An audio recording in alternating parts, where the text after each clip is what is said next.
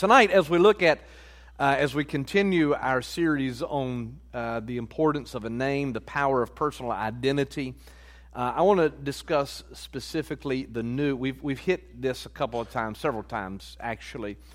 Uh, but I want to I want to speak specifically tonight about the new identity that we receive when we become children of God. And aren't you glad for that? When each one of us were born, uh, we were given a name by our natural uh, parents. And as I've mentioned already, that name may or may not have been connected with some significance that they had uh, or that they had for you. And uh, so we affirm that. But uh, aren't you glad that when we are born again, that God has His own name for us, and we receive a unique identity in, in Jesus Christ. And so in 1 Peter chapter 2, which is where we're going to look tonight, the Apostle Peter refers here to believers as living stones. And so that's what we're going to talk about tonight, about being living stones, which, um, and that may be a mixed metaphor, but nevertheless, it is a very descriptive uh, turn of phrase is a very descriptive uh, term uh, for who or for what we are uh, in Christ and, and what God intends for us to be. God intends for us to be living stones. That when we are born again, we become uh, living stones. In fact, what I want us to do is I want us to read uh, Peter's words here in 1 Peter chapter 2, beginning in verse number 1. All right? We're going to read all the way down to verse number 12. So follow along. So put away all, Peter writes and he says, So put away all malice and all deceit and hypocrisy and evil and all slander. And like newborn infants, long for the pure spiritual milk, that by it you may grow up into salvation, if indeed you have tasted that the Lord is good. How many have tasted that the Lord is good? Verse 4 And as you come to him, a living stone rejected by men, but in the sight of God chosen and precious, you yourselves, like living stones, are being built up as a spiritual house to be a holy priesthood, to offer spiritual sacrifices acceptable to God through Jesus Christ. For it stands in Scripture Behold, I am laying in Zion a stone, a cornerstone, chosen and precious and whoever believes in him will not be put to shame. So the honor is for you who believe, but for those who do not believe, the stone that the builders rejected has become the cornerstone and a stone of stumbling and a rock of offense. They stumbled because they disobeyed the word as they were destined to do. But you are a chosen race, a royal priesthood, a holy nation, a people for his own possession that you may proclaim the excellencies of him who called you out of darkness into his marvelous light. Once you were not a people, but now you are God's people. Once you had not received mercy, but now you have received mercy. Beloved, I urge you as sojourners and exiles to abstain from the passions of the flesh which wage war against your soul. Keep your conduct among the Gentiles honorable, so that when they speak against you as evildoers, they may see your good deeds and glorify God on the day of visitation. Let's pray. Father, we ask that, Lord, right now you would anoint your word, that God, you would anoint me as I preach your word, and that God, through it, you might communicate to us, Lord, something about who you intend us to be as children of God. Father, I pray that you would move us, God, from glory to glory that God, line upon line, precept upon precept, you would grow us up, Lord, into the image of your own dear Son, Jesus Christ. And Father, we give you thanks and praise for it. In Jesus' name we ask it. Amen and amen. Now, before Peter explains what it means that we are living stones, he begins with the assumption that we are born again. Uh, he, uh, it's important that we start there, that we understand that Peter is assuming his audience is uh, born again. We begin, belie- we begin as believers much as we begin as humans. We begin as newborn infants. That's what Peter says here. Now, you as, as newborn infants, You should desire the spiritual uh, milk, which means that if we begin as infants, naturally and also spiritually, uh, it means that we fully possess those things that make us truly who we are. Think about that for just a second. When you begin as a newborn infant, you possess fully everything that makes you truly who you are. Right? So when you're born, you had, uh, you had two eyes, two ears, a nose. Uh, you had, well, you might have had hair, might not have had hair, okay? um, but you had a heart, you had, you know, two lungs, you had two kidneys, you had two arms, two legs, fingers, toes. You had everything that made you who uh, you are. What's more, you had it was encoded into your DNA how those things would grow and how they would develop, whether you would have blue eyes or brown eyes, or whether you would uh, have hair or not, or whether you would lose your hair early or not, or whether you would keep it uh, uh, into old age or, or not. Babies are born with everything that makes them uh, human. So when you are born as, as a newborn infant, that means you fully possess those things that make you truly who you are. However, they are not formed to their complete potential, right? Uh, so you possess everything that makes you who you truly are, even if those things have not been formed to their complete uh, potential. So, yes, you had two arms and two legs, but uh, your arms and your legs grew, your fingers grew, your uh, body grew. Those features will grow and develop over time, taking on unique characteristics and unique uh, proportions. And so, uh, everything that you had when you were born is everything that you needed to make you who you really are, even if those things still had to grow and still had to, had to develop in, in their characteristics and in their proportions. Furthermore, each one of us has a personality. Each one of us were uh, born was born with a capacity that, to some extent, was pre uh, pre-programmed in us. Now, there there are those that say babies are uh, blank slates at birth. Uh, that they're blank slates and they become the product of the environment in which uh, they are raised. However, that doesn't seem to us to jibe with um, what Scripture says about us or what experience teaches us as well. Because if you're a parent, then you know that uh, you can raise two kids in the same environment and they can turn out completely different. How many parents know that to be true? I look at my kids sometimes and I say, really? You guys have the same parents. I mean, if you look at them, you can say, yeah, they got the same parents, but their personalities are different. And so each child is born with their own unique personalities and a unique capacity. And uh, so, to be sure, the environment uh, influences those things. So, the, the environment has variables that have in, huge influence on our growth and on our development but those variables only act upon and affect what has already been imparted uh, to that child. So the same is true. Uh, my point is that the same is true when we're born again.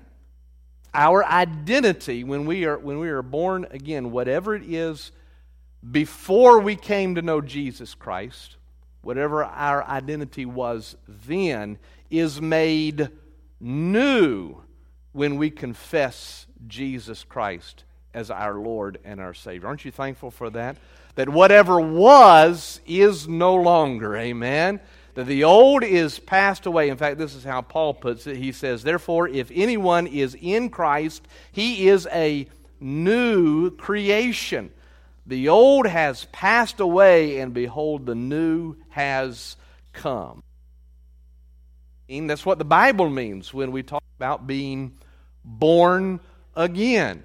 It means that that old nature is gone. That old person is dead. In fact, Paul says it's buried in baptism. That's why we, that's why we baptize people. That's why we do it by immersion because it symbolizes what? It symbolizes that old person going under the water and that old person being buried and that person being raised as a new creation in Jesus Christ. How many know what I'm talking about tonight? Say amen if you do. Amen. So when we come to Jesus Christ, all things old have passed away, all things have become new. We are born uh, again, and that's what Peter discusses that in chapter 1. We didn't read chapter 1, obviously, but he talks about being born again. And when we are born again, we are imparted with everything that we need for life and godliness. So, just like when we are born, uh, we have everything that we need that makes us truly who we are. How many knows when we are born again? How many knows we receive everything that we need for life and godliness? And Peter makes that point later in 2 Peter chapter 1. He says, Now you have received everything that you need for life and for godliness. So when we are born again, we're imparted with everything that we need. However, those qualities, just like a natural baby, those qualities are not fully developed yet. They have to, they have to grow to their own proportions and to their own characteristics. When we come to Jesus Christ, we come as newborn infants. Amen. And that's what Peter, that's the point that he makes here. When we come to Jesus Christ, it changes our identity. We are born again. We receive a new identity, a different name. And that's what we've been talking about, that we've received that identity that only God knows who He created us to be. So we receive that new identity because we have been translated from the kingdom of darkness to the kingdom of light, from the dominion of Satan to the dominion of God's own Son. So our identity has changed. However, the change in our identity does not automatically produce uh, a change in our nature. We must, in Peter's words, he says, we must what? Grow up into salvation. Do you see that here? Like newborn infants, long for the spiritual milk, that by it you may grow up into salvation. And listen, Spiritual growth is the true experience of any person who has genuinely been born again. If you've been sincerely been born again, if you've sincerely experienced the grace of Jesus Christ in your life, then the true experience you will have, you will grow spiritually. If you're not growing spiritually, then the question is whether or not you've actually been born again.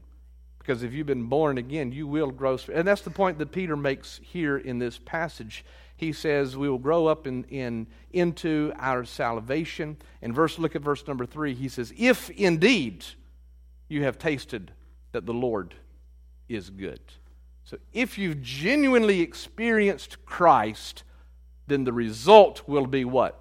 Then you will grow up in salvation. There's no, listen, there's no static Christianity. There's no remaining as babes in Jesus Christ. Amen? You, you, don't remain as a babe in Christ. You, you must grow up in salvation if you've sincerely experienced grace.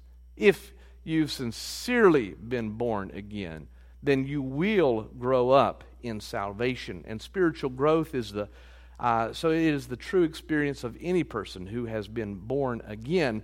And growing up in salvation involves renouncing our old identity and its nature, renouncing who we used to be, and putting off our old nature, and pronouncing our new identity in Jesus Christ, and putting on our new nature. So we must crucify the old person, mortify the old nature, and we must embrace the new identity and grow up in our salvation. And the description that Peter uses for that process is in verses 4 and 5. He says, And as you come to him, as you as you draw near to Christ, as you grow up in your salvation, a living stone rejected by men, but in the sight of God chosen and precious, you yourselves, like living stones, are being built up into a spiritual, as a spiritual house to be a holy priesthood, to offer spiritual sacrifices acceptable to God through Jesus Christ. Therefore, we are, we are each living stones, and we are being built up as one spiritual house for the purpose of offering spiritual sacrifices to God. Now, now that's significant for several different reasons. Let's unpack that for just a second. One second. Peter says we are each living stones. In other words, each one of us, when we come to Jesus Christ, our old nature is our old person is dead. That old nature, we got to put off that old nature and we got to embrace our new identity in Christ. And each one of us are living stones. A couple of weeks ago or several weeks ago, I gave to you a little white stone, remember? And to symbolize the fact that one day we believe that when we stand before God or someday God's going to, uh, the Lord's going to present us with a white stone with our name written in it, a name that only He and us know, right? Is to symbolize that we each have a unique identity in God. He has His own name for each one of us, right? so each one of us are living stones. That means that we're unique uh, individuals. I mean, as we're, some of us are a little bit more unique than others, right? but each one of us have, have our own unique uh, identity. We're all, how many of us, we're not all shaped alike, are we? We're, we're, not, we, don't, we don't all have the same color, right? We don't all have the same likes and the same dislikes, right? We, all, we don't all have the same personalities. We're all different. Amen. I think it was Ruth uh, Bell Graham once said that her and Billy Graham were completely, they were different from one another. And they said, listen, if we were both alike, then one of us is unnecessary. we're all different, aren't we? We're all unique. We all have our own wants, I mean, our own uh, tastes, our own likes, our own dislikes. So we each one have been given a unique identity by God. He made you who you are for a purpose and for a reason. So we're each one living stones. We have a unique identity. However, we are all being built up into one spiritual house.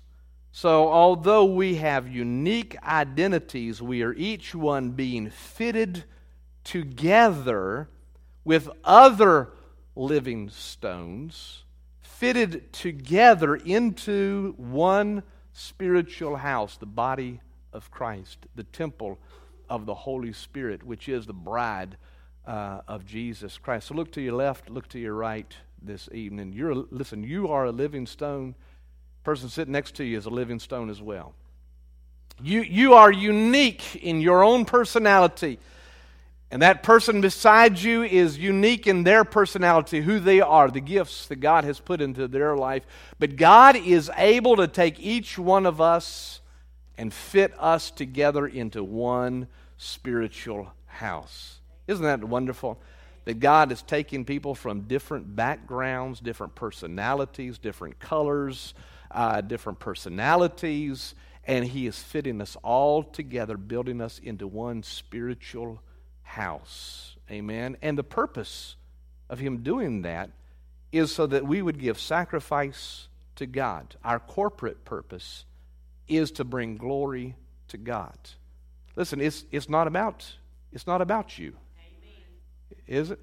Say, point at yourself. Say, listen, self, it's not about you. Now, now this is the fun part. Look at your neighbor and say, and it's not about you either. hey, listen, who's it about? It's about Jesus, right? It's about God. Amen? So it's not about you. Listen, yes, you are a unique individual. God has created you to be who you are, and He loves you as you are. The personality you have, He gave it to you. Amen? The gifts, the talents you have, God gave those gifts, those talents uh, to you. But it's not about you. He gave you those things because His intention is to take you and fit you together with somebody completely different than you and put you together, all of us, together in such a way that it's not going to bring attention or glory to you, it's going to bring glory and attention to Jesus Christ. And that's His purpose. So each one of us have unique identities, But those identities God is fitting together into the body of Christ for the purpose of bringing glory and honor uh, to God. So the unique identity that each of us have been given serves the priority of God's glory.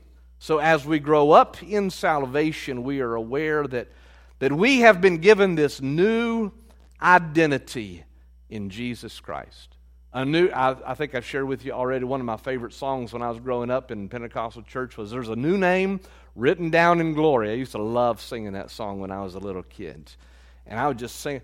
And so, when when you come to Jesus Christ, you have been given a new name, Amen, a new identity. And growing up in salvation means recognizing you have been given this new identity, a new name by Jesus Christ. But it also means that you understand that you have been adopted into one family. God is fitting you together into a, one family for the one reason of giving glory and honor to Jesus Christ.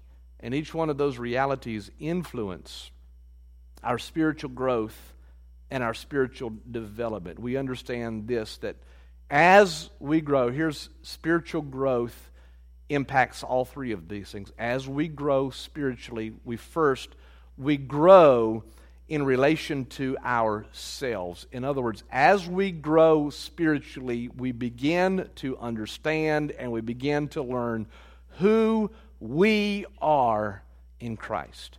That's one of the marks of spiritual growth is that you begin to understand more and more who it is God made you uh, to be. You begin to understand, hey, God created me with a unique personality. God gave me gifts and talents. God has created me in a unique way.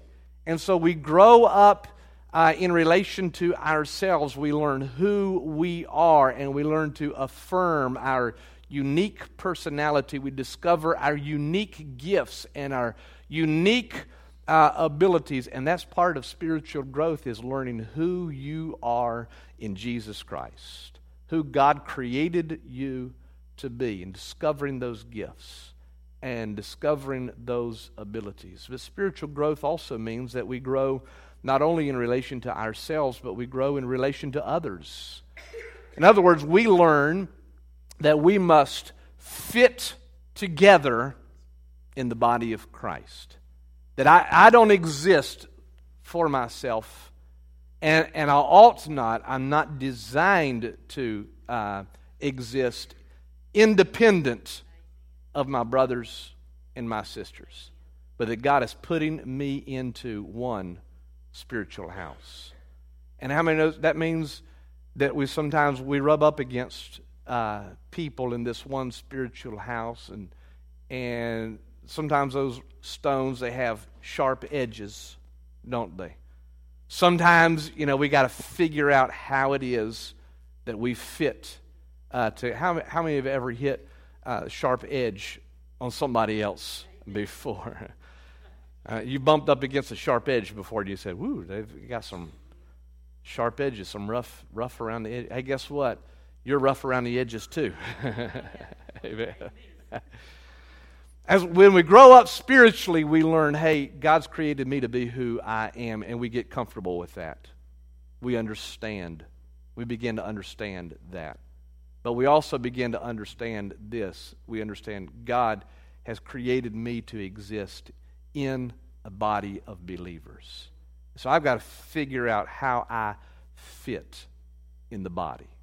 I've got to grow up in relation uh, to other people in the body of Christ. That means that, that we learn that God has created us to live in community with others.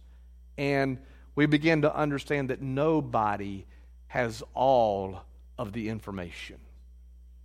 Did you hear me? So we learn nobody has all of the information. Nobody has all of the revelation. Nobody has all uh, of the gifts. Can you say amen? amen? Nobody possesses all the knowledge. Nobody possesses all of the gifts. We recognize that we need one another. And so we learn to bear with one another.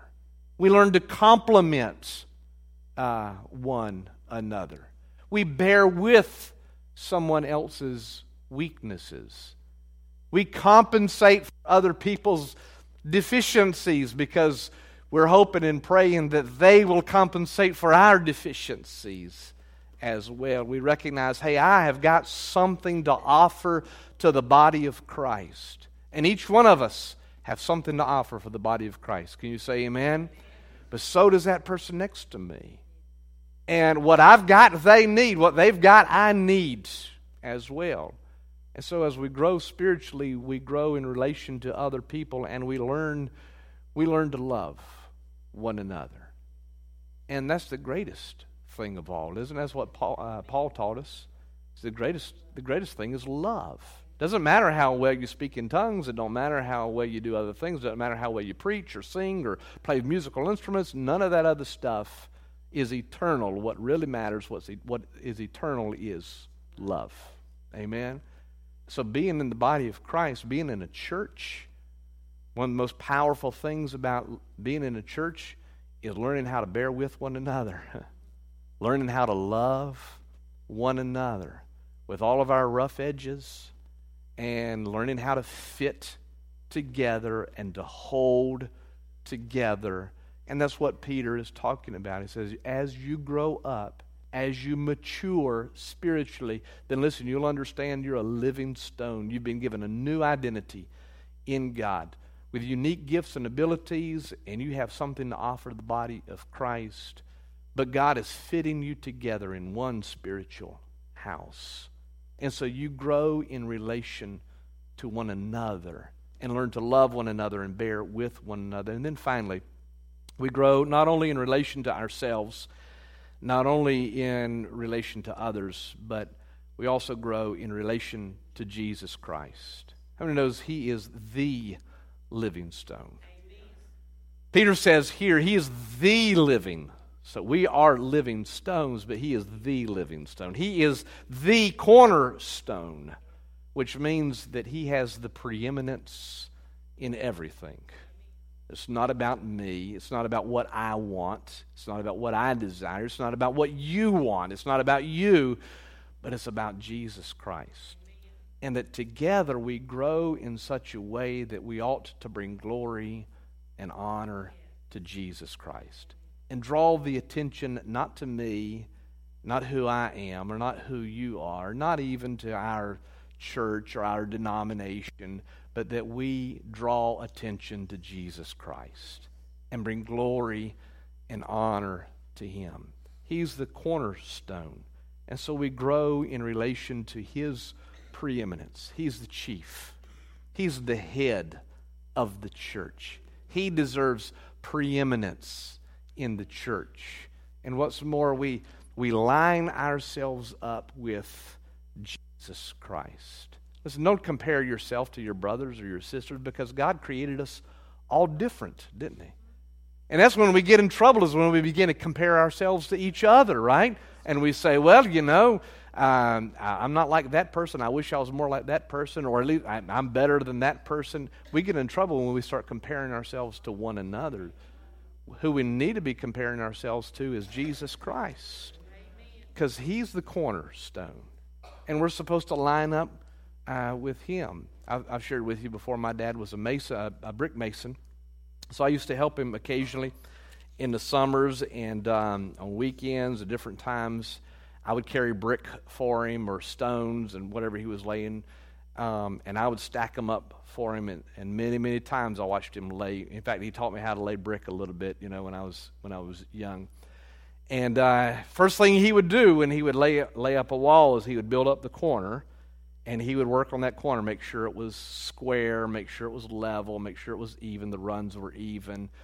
And then as he did a run uh, of brick or block or whatever it was, he would put a line on that corner, a line on that corner, stretch the line in the middle so that he knew where each brick or each block or each stone had to measure up, had to come up to that line because that was the level he was laying to. And then after he did that run, he would move the line up a little bit, and then he'd do the next run of brick. And listen, Jesus is the cornerstone. He's the one that sets the standard for us. Amen. And in our new identity, yes, God has created us unique, different. He's given you a unique identity, gifts, personality. All of us are different because God created us all different. But we don't compare ourselves to one another, we compare ourselves to Jesus Christ, who is the cornerstone. And we recognize that together, God is building us up into one spiritual house. And the purpose for that is to bring glory and honor uh, to Jesus Christ.